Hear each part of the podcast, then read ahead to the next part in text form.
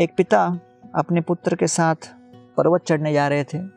चढ़ने के पहले पिता ने पर्वत के ऊपर एक झंडे को दिखाया और कहा कि बेटा, उस झंडे को हम स्पर्श करेंगे। भागते हैं, देखते कौन पहले स्पर्श करता है। दोनों भागने लगे, अचानक कुछ कंकड़ रास्ते में थे, उनके जूते में घुस गए। पिताजी रुक गए और जूते से कंकड़ निकालने लगे। बेटा रुका नहीं, चलता चला गया। पिताजी ने कहा, बेटा, रुक जाओ, कंकड़ तो निकालो। कहता, नहीं नहीं, मैं रुकूँगा नहीं, मैं रेस में आगे जाना चाहता हूँ। तो कुछ समय के पश्चात जब पिताजी कंकड़ निकाल कर फिर जूते पहनकर चले, काफ़ी पीछे रह गए थे।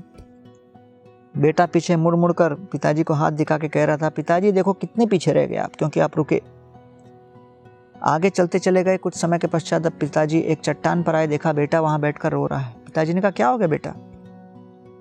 बेटे ने कहा, जो मेरे जूते के अंदर पत्थर कंकड़ गए, उन्होंने मुझे लहूलुहान कर दिया।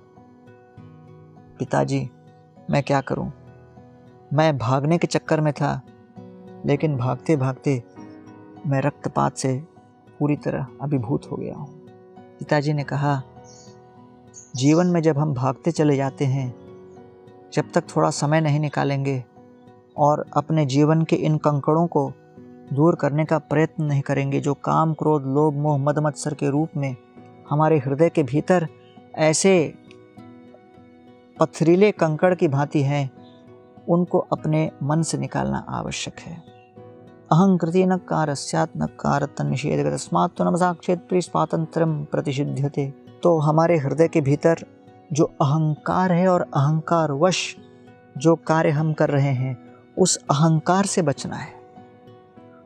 तो अपने व्यस्त दिनचर्या में कार्यशील होते हुए थोड़ा समय निकालकर चिंतन करें, मनन करें प्रार्थना करें, विचार करें कि इस कार्य कौशल और सफलता के पीछे श्रेय किसका है?